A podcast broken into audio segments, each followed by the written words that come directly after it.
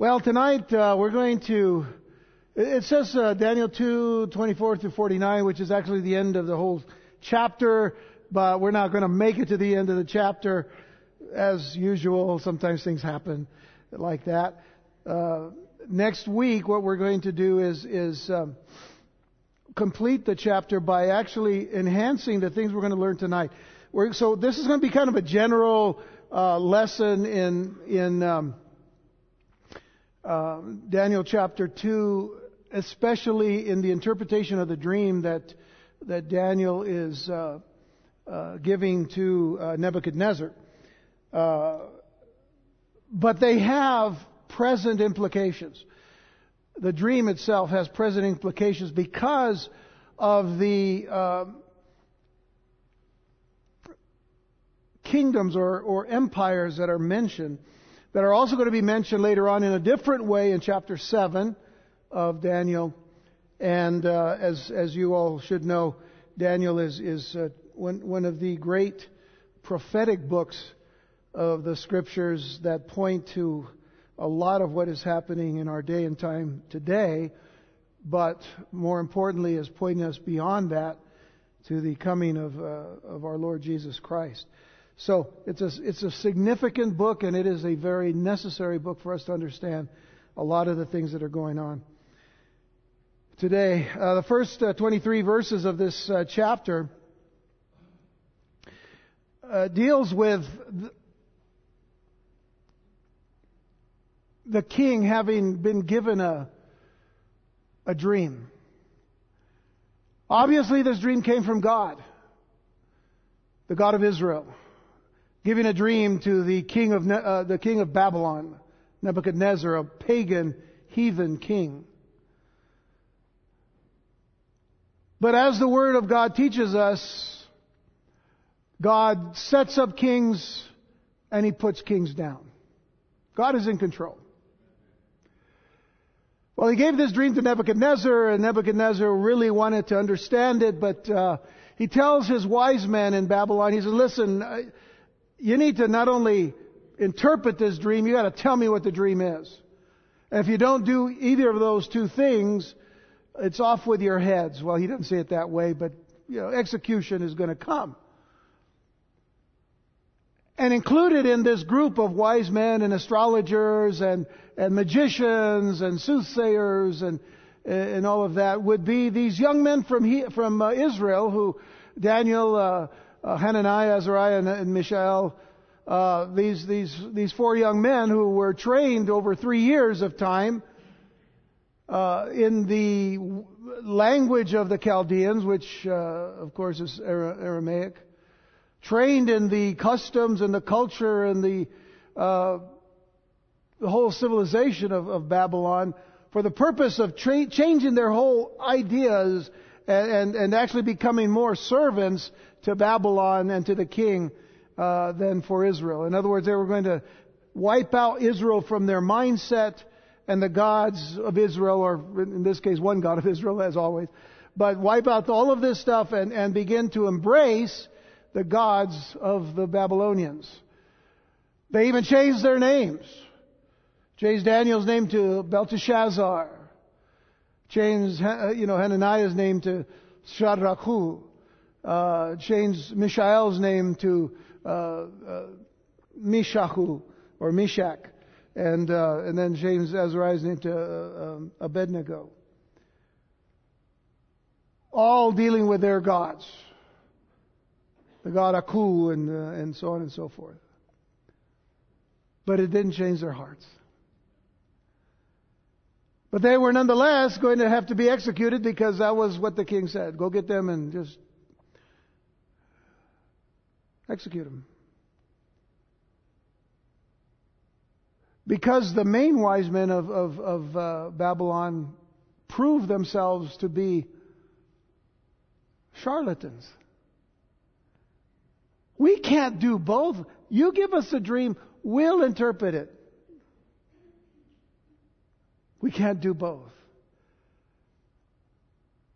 But Daniel spoke to Arioch, the, uh, the uh, the man who was in charge not only of these young men, but also given the the uh, uh, the calling to execute all these wise men. Daniel spoke bravely to him, and uh, that's where we want to pick up here today. Is that uh, Daniel said, "No, wait a minute. Don't don't kill any more people. I can interpret the dream, but I can also tell you what the dream is. But I need time. The time was for him to wait upon the Lord, that the Lord God, who was in fact in control of Nebuchadnezzar, because he had given the dream to Nebuchadnezzar, was going to be the God who would speak to Daniel and give him what he needed. So we pick up in verse 24 of our text. And therefore Daniel went in unto Arioch, whom the king had ordained to destroy the wise men of Babylon. He went and said thus unto him, Destroy not the wise men of Babylon. Bring me in before the king, and I will show unto the king the interpretation. And then Arioch brought in Daniel before the king in haste and said thus unto him, I have found a man of the captives of Judah that will make known unto the king the interpretation. The king answered and said to Daniel, whose name was Belteshazzar, Art thou able to make known unto me the dream which I have seen and the interpretation thereof? Daniel answered in the presence of the king and said, The secret which the king has demanded cannot the wise men, the astrologers, the magicians, the soothsayers show unto the king. But there is a God in heaven that revealeth secrets and maketh known to the king Nebuchadnezzar what shall be in the latter days. Thy dream and the visions of thy head upon thy bed are these. As for thee, O king, thy thoughts came into thy mind upon thy bed what should come to pass hereafter. And he that revealeth secrets maketh known to thee what shall come to pass. But as for me, this secret is not revealed to me for any wisdom that I have more than any living, but for their sakes that shall make known the interpretation to the king, and that thou mightest know the thoughts of thy heart.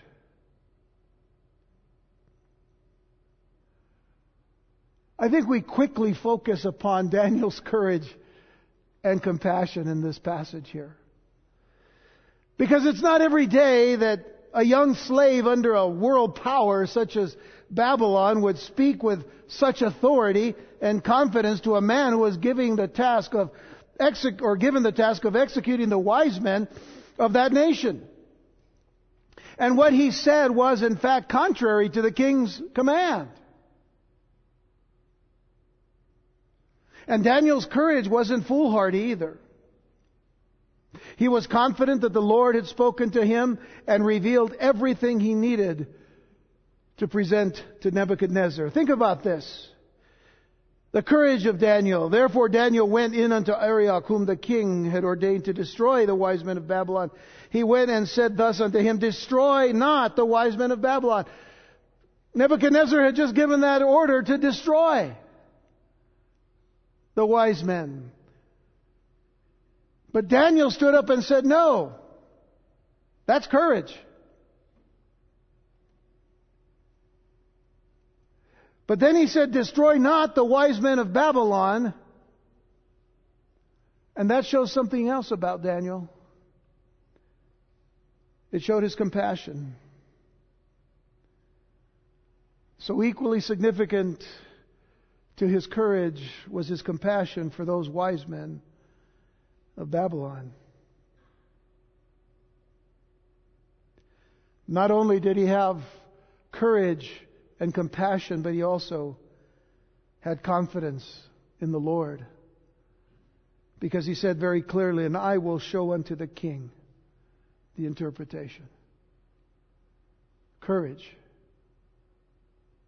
compassion, confidence.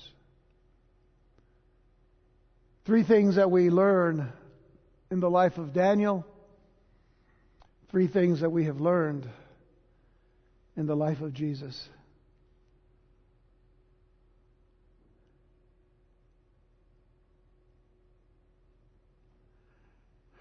You see, there are those characteristics of self denial and love of fellow man that are evident in his intercession for them and this compassion that we see here.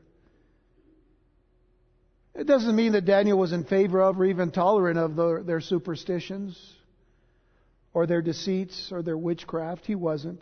He abhorred them because he knew his God abhorred them. But as a man of the one true God of Abraham, Isaac, and Jacob, he showed a sincere concern for their well being.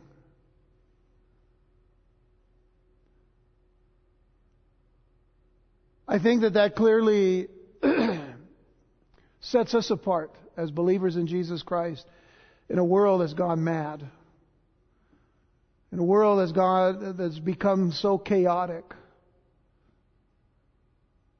I mean, man doesn't know what to say anymore.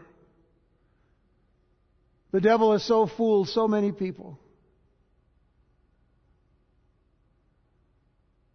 We have our own country, you know, to look at as a as a as a model of of of what uh, not only what Satan has done to confuse the unbeliever, but a, we have a great model of, of those who, who who refuse to to follow every wind of doctrine and stand on the Word of God.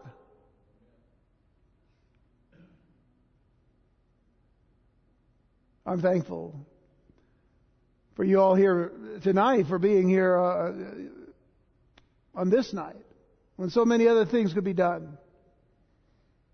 But we're here because we love God's Word. We love our country enough that we pray for it every day. If my people who are called by my name will humble themselves and pray and seek my face and turn from their wicked way, then will I hear from heaven. I will heal their sin, heal, uh, I will forgive their sin and heal their land. Something we should always remember. But it's such a confusing thing today. People don't know whether they're coming or going uh, spiritually, religiously, politically. Uh, it's just it's just a mess, isn't it? But here's that example get, being lived out by believers in Jesus Christ today. We don't love the sin of, of, of, of those that we live around, but we don't kill them because they don't believe like us. Sound familiar? Instead, we love them. We pray for them. We show them what Jesus is all about. And folks, I can tell you this. I, I got saved during the, the Jesus movement back in the very early 70s. And, and, and, and to this day, I'll never forget that that was one lesson I learned. The lesson was we need to let people know who Jesus really is. And we can't stop doing that. And Daniel really knew who his God was.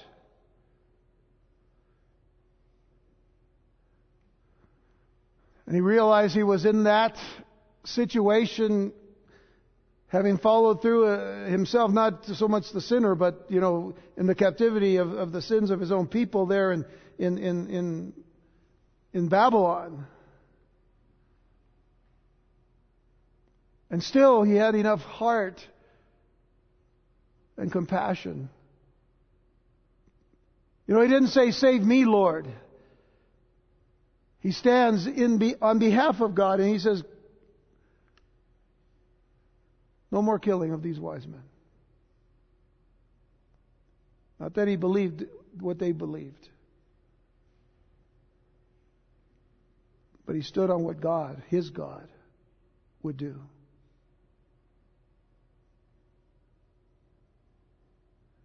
Now, Arioch, the man that he was talking to, was obviously looking for a good reward from his king, when he announced that as he takes Daniel to his king, he announces that he found a man. right? That's exactly what it says. He, I found a man from among the captivity of Israel. I found him.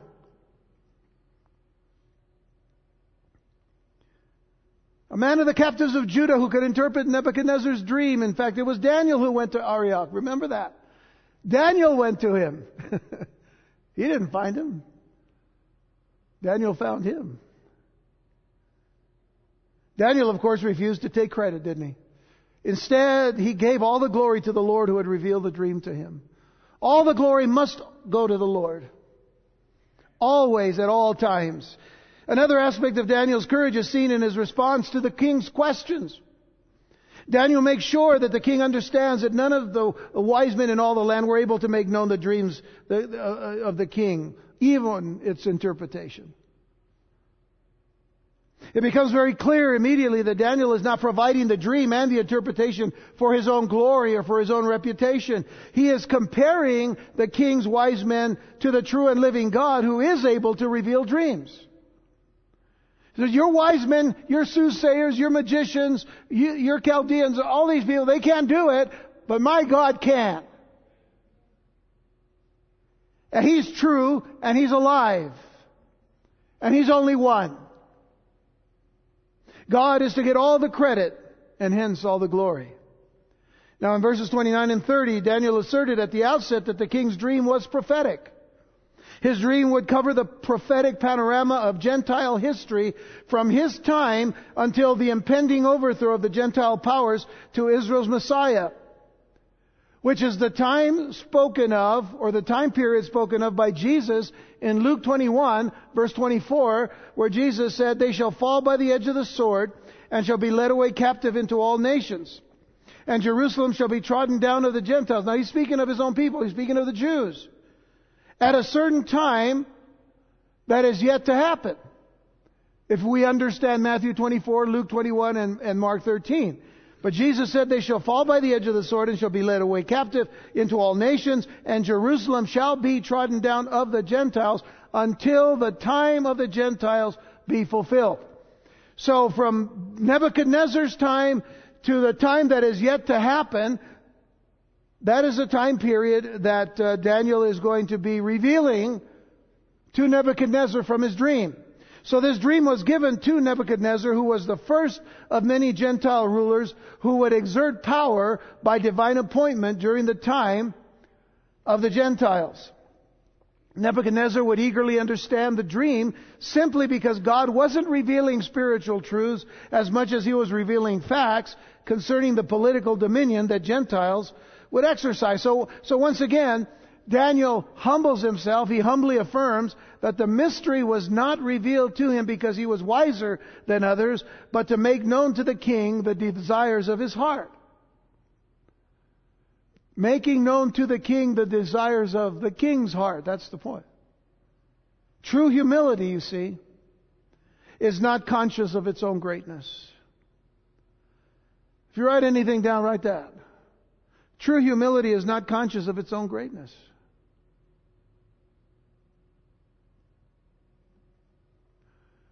James chapter 4 verse 6 says, But he, God, gives more grace.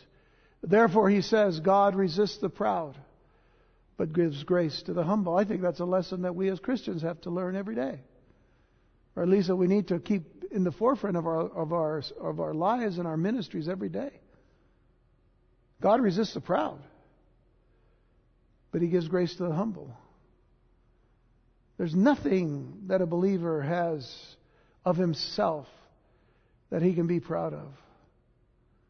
I think, I, think I've said this a million times if I've said it once. But the only thing that we can boast in is our sin. And that's not much to boast in. In verse 10 of the same chapter, James says, Humble yourselves then in the sight of the Lord, and he will lift you up. You humble yourself, he lifts you up. Humble yourself in the sight of the Lord. So we get to Daniel's description of the dream. Now in verse uh, in verse 31. So Daniel is standing now before Nebuchadnezzar. Didn't want you to miss that. I kind of read the first few verses kind of quick.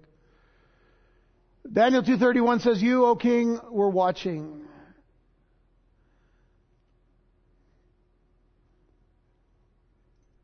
This is the dream. As soon as he begins to speak, Nebuchadnezzar realizes that's exactly what I was doing. Wherever he was in the dream, he was watching. He was looking. And behold, a great image. This, Im- this great image, whose splendor was excellent, stood before you, and its form was awesome. In other words, it was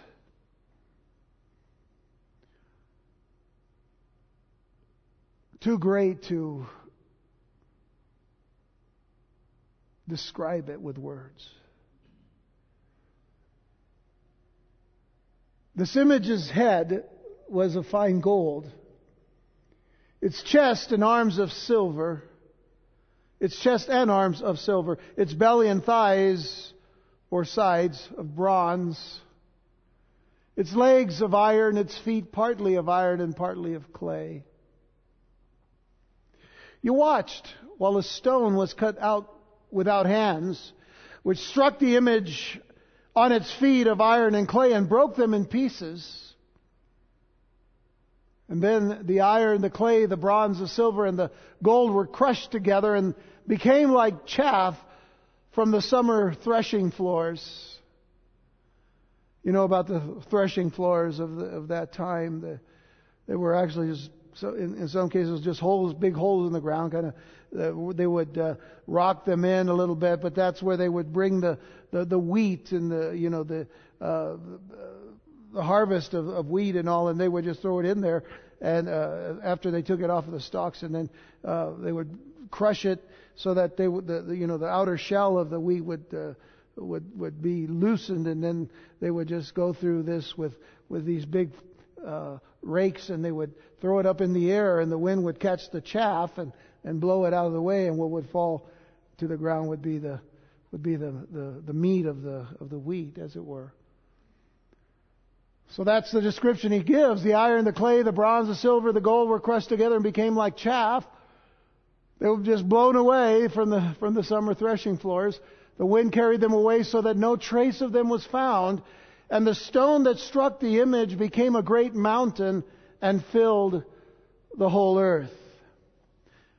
I'll talk more about that next time, but let me, let me just say that I think most of us know that the, the stone that was cut out without hands represents the Messiah.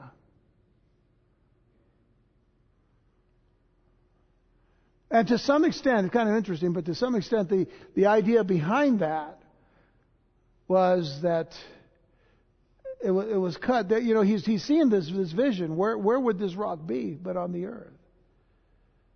But nothing on earth could cut that rock. Only God. So there's a hint in that description. I'll talk a little bit more about it again next week, but there's a hint in that description of the incarnation of Jesus coming and taking upon himself flesh. But we'll talk about that later. The king's dream was relatively simple then. He saw a huge multi-metallic image standing before him. His head was, was made of gold. His chest and arms were made out of silver. The, the belly and thighs were of bronze and it had legs of iron and its feet were made of iron and clay. Images of this nature and type were very much liked by the Chaldeans, the, the Babylonians. They, they liked this kind of stuff. You know, they liked statues. As many statues as they could build, they, they, they made them, you know. But the image was fitting for another reason. Because Nebuchadnezzar received here a view of the entire time of the Gentiles or as Paul called it in Romans 11:25, for I would not, brethren, that you should be ignorant of this mystery, lest you should be wise in your own conceits, that blindness in part has happened to Israel until the fullness of the Gentiles be come in. So the fullness of the Gentiles, the time of the Gentiles, again, very, very similar language, would be the completion of their time. The fullness of the Gentiles be come in. In other words, when this, this, this time period ends, that's the salvation of Israel. Read it in, in Romans chapter 11. But getting back to the dream, Daniel then described another element to the, to the dream. Nebuchadnezzar was watching while suddenly that stone that was not cut with human hands struck the image in the feet and the whole structure tumbled down. So getting ahead of ourselves a little bit, then when we think that if we get to the end of the, the time of the end of the, uh, of the Gentiles, and it is yet future, then it is certainly representing the second coming of Jesus Christ. To crush all world powers, or power as it were, at, at, the, at that coming time. So this whole structure will tumble down as it was crushed in pieces. The wind blew it away like the chaff from the summer flesh, uh, threshing floors I mentioned, which is an apt description of the kingdoms of the world, as different as they may be from one another. As different as the head of gold, the, the uh, you know the chest and arms of bronze, uh, I should say of silver, and the uh, you know the, the the, the torso of bronze, and then the legs of, of, of iron, and, and so on and so forth. It's different as they may be from one another, they are, never, they, they are nevertheless essentially the same, aren't they? They're essentially the same. All world powers of this magnitude when it comes right down to it, with all of their pride, with all of their splendor, are only reflections of the one ungodly, humanistic, and Christ-hating world, inspired by the one evil spirit of the God of this age, seen in the serpent of the garden in chapter 3 of Genesis, and in the wickedness of the builders of the Tower of Babel. Chasing after happiness outside of God and having the same future. What it comes right down to is it doesn't matter how great and how powerful your kingdom is. Any kingdom outside of the kingdom of God is going to be dealt with.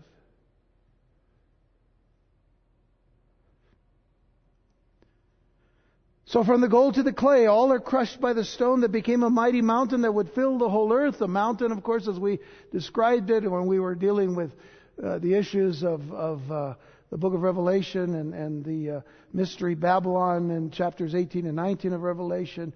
And we talk about mountains, of course, being kingdoms. This talks about one mountain, one mighty kingdom, the kingdom of our Lord and of our God. So that was the dream. That was the dream, essentially. Simple. The interpretation very clear. In the sense of what things were. And we don't see the king challenging it, and so the interpretation, or at least the, the description of it, must, must have been right. So Daniel was safe. He gave him the dream that he said had left him. But now comes the interpretation. This is where things get a little bit, uh, not more difficult, but uh, just a little more complex, as it were. He says this is the dream, verse 36 of our text. This is the dream, and we will tell the interpretation thereof before the king. So Daniel says to him, Look, I've just told you what the dream is. Is it right, sir? It is. Okay. Well, let's go on then. Here's the interpretation then. Thou, O king, art a king of kings. For the God of heaven has given thee a kingdom, power, and strength, and glory. And wheresoever the children of men dwell, the beasts of the field, the fowls of the heaven, hath, has he given into thine hand, and has made the, thee ruler over them all. Thou art this head of gold. Nebuchadnezzar, you're the head of gold. Now, I, I wonder, having some idea, some sense of, of the pride that Nebuchadnezzar had uh, of himself as being the king of this mighty empire that had just defeated the Assyrians and, and earlier on had defeated the Egyptians. And so they had all of this land from Egypt all the way through the, the Fertile Crescent over into the areas of, of what is today Iraq and Iran and, uh, and all of that. large piece of land. That when he is told, you are a king of kings, and then later told, you're the head of gold. That, that must have made him feel really good. Except for one thing. In the middle of it all, and he might not have really heard it, but I think he did, but he probably just didn't want to put, put it out in front was that he, that, that, that Daniel said, you're, you're a king of kings. Because the God of heaven has given thee. In other words, you're not God. But my God has given you kingdom and power and strength. Nebuchadnezzar, you're the head of gold. Because of who Nebuchadnezzar was, then the head of gold is representing the Babylonian kingdom. So Daniel's interpretation made it clear that the, the image revealed the course of Gentile kingdoms, which in turn would rule over the land and people of Israel. Now, too many people that write uh, commentaries and all over the last maybe 150 years or so, and even in, our, in, in the last uh, 40, 50 years, have, have used the term Palestine. Well, Palestine didn't exist in that time. And because Israel had uh, gone into captivity in, in Assyria and Judah had gone into captivity in Babylon, it, it, they weren't in the land, but the land is still the land. So when I mention the land, I'm going to call it Israel, okay, just so you'll know. Because it was given to Israel. Nebuchadnezzar, head of the Babylonian Empire, was represented by the head of gold. And, and, while his father may have come to power in Babylon by military conquest, he received his dominion and his power and his strength and his glory from the God of heaven who sets up kings and deposes them. That's what we learn back in verse 21 of this chapter. It is our God who sets up kings and it is our God who deposes them. Nebuchadnezzar's rule was viewed as a worldwide empire in which he ruled over all mankind as well as over all beasts and birds. To some extent, he was helping fulfill something that God has said to man. I've given you dominion over the beasts of the field, over the birds of the air. Interestingly enough, at the time of creation, the right to rule over the earth was given to man who was to have the dominion over it and all the creatures that were in it. And, it, and then he, and then what does he hear? He hears those words, "You're the head of gold." He was indeed the supreme authority in the world of his day. This was even confirmed by Jeremiah in his warnings to the kings of Edom, Moab, Ammon, Tyre, and Sidon. He had uh, written in Jeremiah 27 verses 6 and 7, and now have I given all these lands. Of course, he's, he's, he's speaking for God. God is saying, now I've given all these lands into the hand of Nebuchadnezzar, the king of Babylon, my servant, notice. And the beasts of the field have I given him also to serve him and all nations shall serve him, and his son, and his son's son, until the very time of his land come, and then many nations and great kings shall serve themselves of him. Which again fits the pattern of the dream. There's the Babylonian kingdom as the head. We'll see who the, you know, the chest and arms of, of silver uh, will be, and then so on and so forth. But each one, after one kingdom weakens and, and uh, is taken over, comes another kingdom, you see. And while the extent of, of Nebuchadnezzar's kingdom was not as great as those that followed him, he exercised absolute control as no one after him did. Uh, and I think this is another significant thing that we'll, we may talk about a little bit more next time. But Nebuchadnezzar, I mean, his word was law, and if he changed it, it was law. But he was the absolute authority. Keep that in mind. That is very similar to the attitude and the uh, uh, and the heart attitude, I should say, of of, uh, of Antichrist. And if you consider Antichrist and Lucifer from Isaiah 14, you know the the, the four uh, or the five eye wills of, of Lucifer. You know, I will ascend into the, the the, the place of the Most High and sit on the throne, and I will. Uh, you know, it was an I will, I will, I will. Lucifer had an eye problem.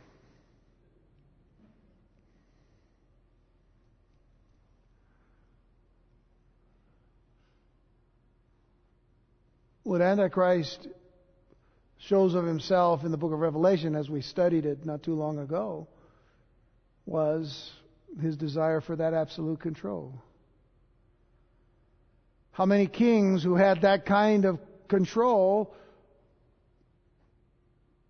thought of themselves as God.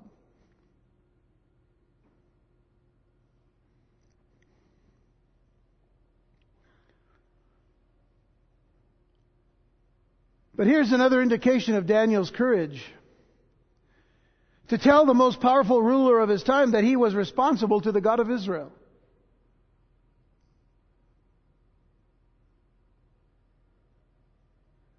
The God of heaven the one true and living God. When Daniel spoke those words, Nebuchadnezzar, Nebuchadnezzar understood who he was speaking of. He wasn't speaking of any of his gods or any other gods. And then he knew right then and there that Daniel had not given up his God through the three years of, of that uh, intense uh, training that he received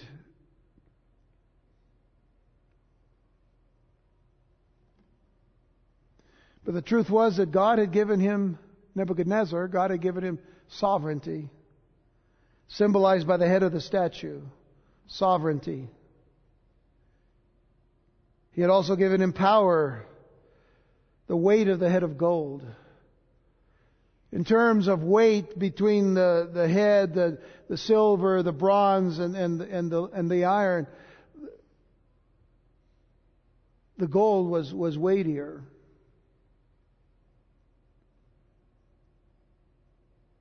As far as strength, it is the association of the head on the body. The body has no strength without the head being alive and connected to it.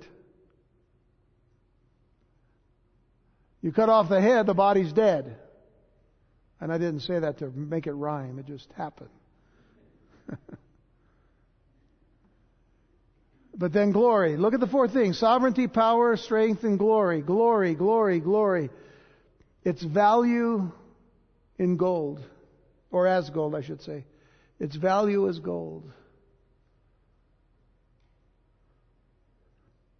To one ruler, Nebuchadnezzar. Now, Nebuchadnezzar ruled some 45 years. He ruled from about 605 to 560 BC. And, and his empire would only last another 21 years. His father, Nabopolassar, founded the Neo-Babylonian Empire in 627 BC, and it fell to the Persians in 539. So it existed, this Babylonian Empire existed for only about 88 years, give or take a year. But the kingdom was an absolute monarchy from Egypt to the Persian Gulf. That was the extent of that world power. But then in Daniel 2, verses 39 through 43, it says, After thee shall arise another kingdom. Now that's a very important statement too. After thee, after you, you are the kingdom, Nebuchadnezzar. Because of your absolute monarchy, you are the kingdom. So after thee shall arise another kingdom inferior to thee. That's essential for us to understand inferior to thee, and another third kingdom of brass. So there's two kingdoms mentioned in this verse, which shall bear rule over all the earth. And the fourth kingdom shall be strong as iron. For as much as iron breaketh in pieces and subdueth all things, and as iron that breaketh all these shall it break in pieces and bruise. In other words, iron is, is you know, when it's made right, produced right, it, it can break, it can, it can uh, break in pieces things, it can, it can bruise, as it were. It can hurt, in other words. It can destroy. And uh, whereas thou sawest the feet and toes part of potter's clay and part of iron, the, the kingdom shall be divided. And these are all things that we are going to cover next week in, in more detail, but right now we're just doing the general overview. Uh, but there shall be in it uh, of the strength of the iron, for as much as thou sawest the iron mixed with miry clay.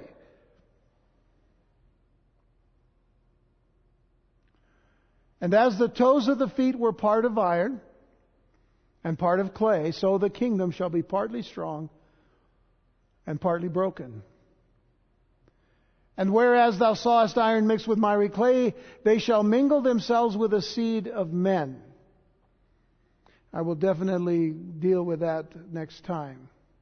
But they shall not cleave one to another, even as iron is not mixed with clay. So going back to verse 39, let's look at the chest and arms of silver because that is the Medo-Persian Empire. The Medo-Persian Empire. The second portion of the statue, this, the chest and the arms of silver, represented the rise of the Medes and the Persians. So these were actually two tribes, as it were, that, that combined to conquer the Babylonians in 539 BC. I'm not going to give a lot of detail because a lot of what we read from here on in the book of Daniel brings us to these particular uh, nations or kingdoms. Uh, you've all heard of Cyrus, the king, uh, Darius, or Darius, as some people call him. Uh, these were the Medo Persians. Uh, we'll, we'll, we'll see them as we get to uh, certain chapters in the book of Daniel. Daniel actually lives a long, long time and serves these other these other kings, as it were. But uh, the arms of silver evidently represent the two nations of Media and Persia that together defeated Babylon, as I mentioned already. And, and, all, and although the kingdom lasted over 200 years, now remember the Babylonian kingdom was 88 years. Medo Persia lasted over 200 years. Actually, some 208 years from 539 to 331 BC. And, and, and longer than the Babylonian Empire. The Medo Persian Empire was inferior nonetheless. It was inferior to the Babylonian Empire as silver is compared to gold. Babylon was, was represented by gold, uh, Medo Persia is silver. In today's, even in today's value, I mean, gold is much more precious than silver. Always has been, actually. One way that it was inferior, as far as the Medo Persians, was that its monarchs, in other words, it was a different governmental system. Whereas Nebuchadnezzar was the head of gold, he, he, I mean, he was, his word was everything. His word was law.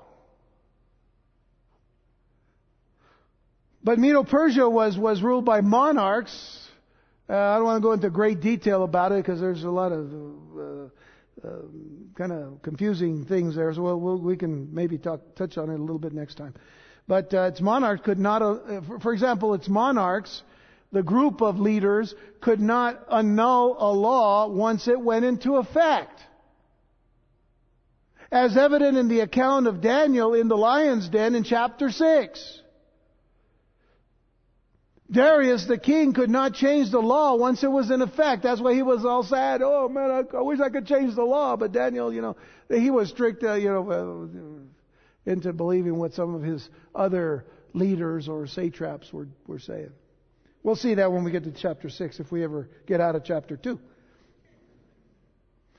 So that, so that was uh, the Medo-Persian Empire. Just just basically covering it essentially uh, uh, on a very general basis. Because the next one on the, in verse uh, 39 is now the belly and thighs are the sides of bronze or brass, and that would represent the Grecian or Macedonian Empire.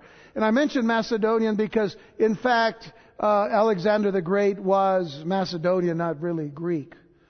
Uh, so, and, and we can talk about the distinctions later, but uh, I think in I think in the in the book of Revelation we were talking about uh, you know the the conflict that um, uh, we have prophetically today when we talk about east and west, and and and my uh, looking at the scriptures from that standpoint that we've emphasized the west too much and forgotten that on the, in the east is where much of the trouble is. Uh, in the east, uh, in, in the sense of you know Islam being as powerful as it is today than it was 50, 60 years ago when we were hearing you know prophecies from Hal Lindsey and others. You know, the, you know that uh, everything was pointing to the Western or uh, revived Roman Empire. Everything's in Rome. Europe is going to do this and this and this. Europe is essentially just weakened completely because of Islam. And Islam has become that Eastern, uh, you know, world power. It, we went through a lot of weeks on it, so I'm not going to explain it today. But uh, Macedonian is more Eastern than it is Western, and that's the point. And I, and I, I think just want you to keep keep that thought in mind. I will deal with that as we get more into the book of of Daniel. Uh, so the third uh, king, uh, the third kingdom mentioned then in verse 39 is that Grecian or Macedonian empire that rose up under the leadership of Alexander the Great, who conquered the Medo-Persians around 331 BC. Now the, the Grecian empire, the Macedonian empire, was in control uh, in the area of Egypt, parts of what is today Europe, and then eastward to India. Its kingdom lasted even longer than the Medo Persians. It lasted about 300 years. Yet it was weaker than the Medo Persians and the Babylonians. Again, bronze is not a precious metal like silver or gold. But something happened at a young age for Alexander. He died. He died uh, in 323 BC from all indications historically, you know, he kind of drank himself to death. As, as the story goes, could have been different. But uh, from that point, the empire that we're dealing with here, the, uh, the, the Macedonian or Greek empire, split into four parts. And each of Alexander's generals took one portion. I think you'll notice in that, in this respect, how different the governments are of each of these of each of these kingdoms. Again, Babylon, one man. Medo Persia, a group of monarchs. And now, in, in, in this Greek Macedonian uh, uh, kingdom, uh, is a series of, of, uh, of leaders. Antipater ruled Macedon, Greece. Lysimachus uh, governed uh, Thrace and Asia Minor. Seleucus governed Asia, and Ptolemy reigned over Egypt, Cyrenaica, and the area that we know as Israel. And so Greece lacked the unified strength of Medo Persia and of Babylonia or Babylon. Its democratic form of government gave more to the people and less to the rulers.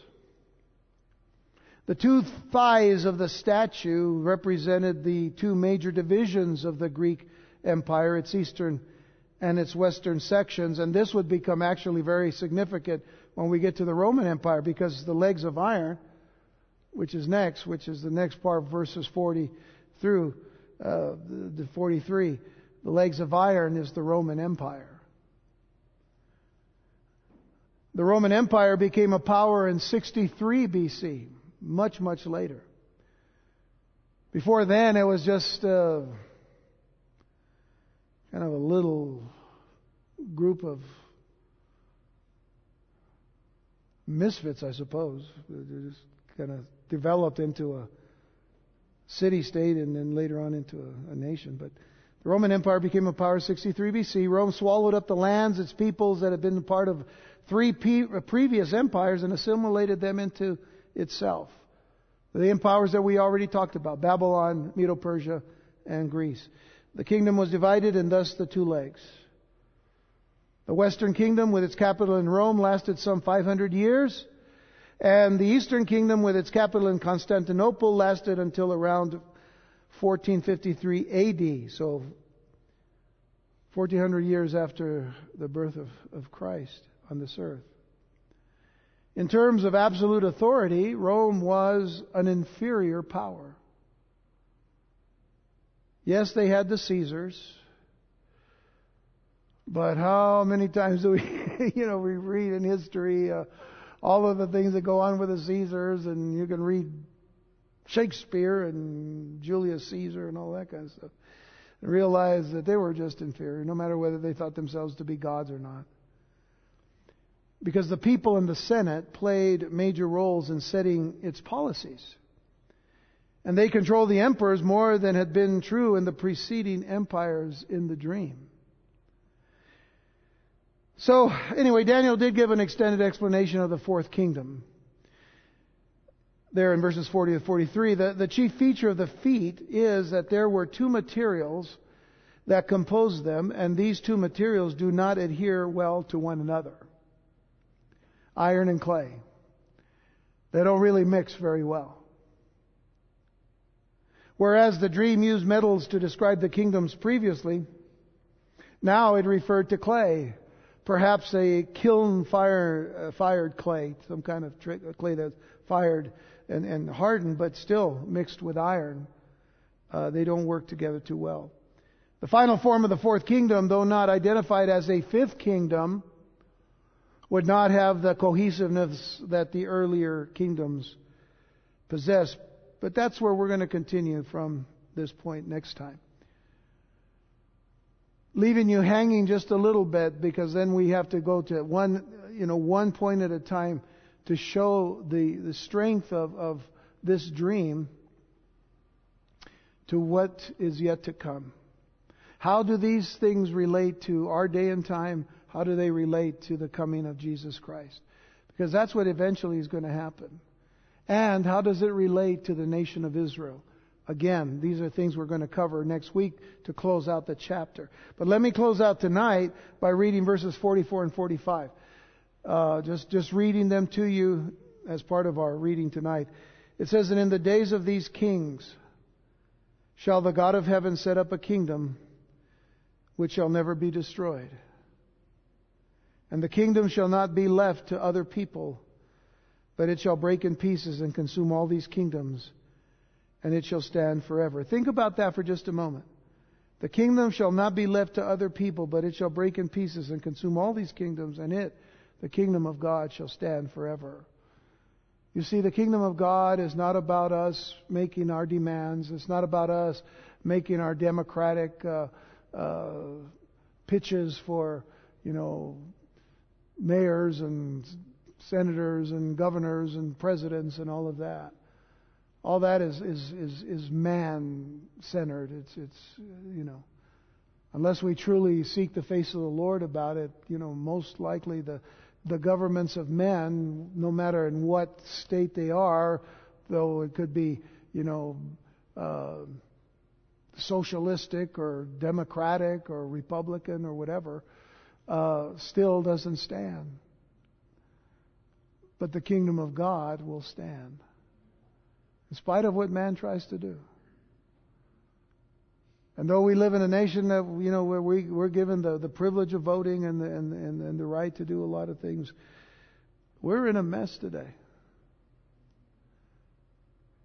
This this whole thing happening in Ferguson, I, I'm, I'm going to talk a little bit about that tomorrow, but uh, tomorrow morning at eight, you have to be here at eight. Uh, try to wake up early so you can get here, so you don't fall asleep while I'm talking. But uh, but, you know, when you see these things happening, you realize that man doesn't have the power. But God does. Why these things are allowed to happen, we know. More and more, they happen because it, it's a sign that says, listen, I have told you, I've told you, I've warned you, Jesus is coming, and you need to be ready for that. In the last days, perilous times will come. Well, if this isn't the last days, I don't know what is or when it is. Verse 45 says, For as much Oops, let's finish verse 44. And the kingdom shall not be left to other people, but it shall break in pieces and consume all these kingdoms, and it shall stand forever. For as much as thou sawest that the stone was cut out of the mountains without hands, and that it break in pieces the iron, notice the iron, the brass, the clay, the silver, and the gold, the great God has made known to the king what shall come to pass hereafter.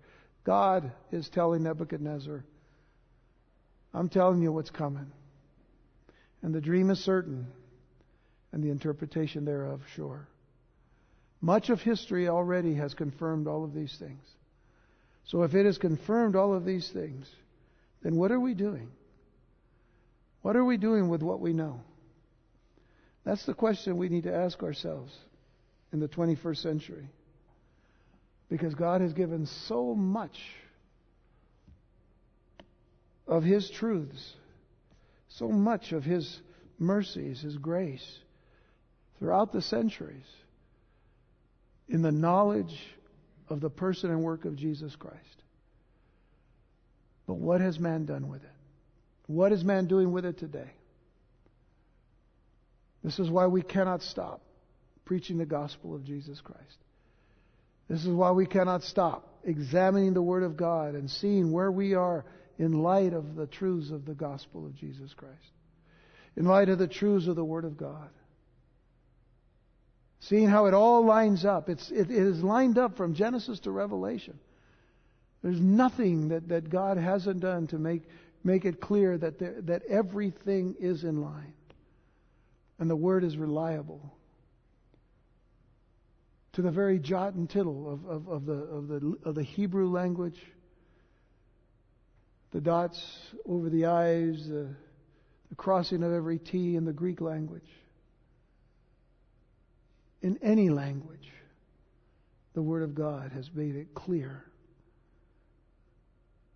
Though we're looking forward to that time of the Gentiles being fulfilled, we live today in what is called the day of grace the time of God's grace. And for 2,000 years, Jesus has been preached. Where would we be had we not responded to the gospel of Jesus Christ? To know Him and to know His love and grace. And how many more need to know that? How many more today will perish because they refused the gospel.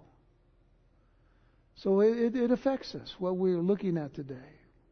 Though it might be a, kind of a brief history lesson, nonetheless, it, it reminds us that God's Word is true, reliable, accurate, and we can stand on it. Let's pray. Father, thank you for bringing us together one more time this week, and of course, tomorrow morning we look forward once again to come and give thanks to you for life, for breath.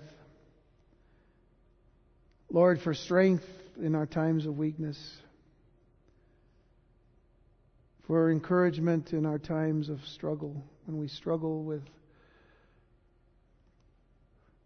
with the afflictions of this life. How, how blessed we are, Lord God, to have so many who are good examples of faithfulness and endurance and perseverance in the midst of all of these things. Lord, bless uh, our, our way home this evening, whatever direction we go.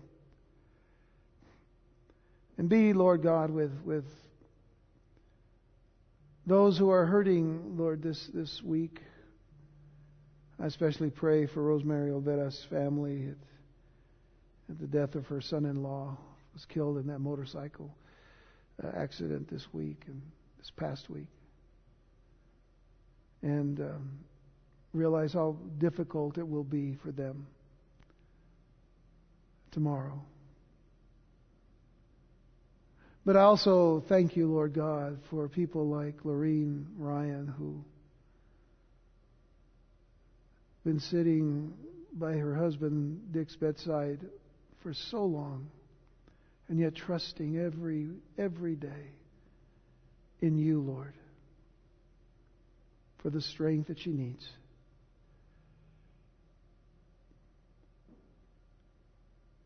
So, Father, we, we do thank you. We do, Lord, take this opportunity to, to be grateful for what you have indeed given us. We are rich. We indeed are rich in your love and grace. Keep us, Lord, ever faithful in the things you've called us to. In Jesus' name, amen.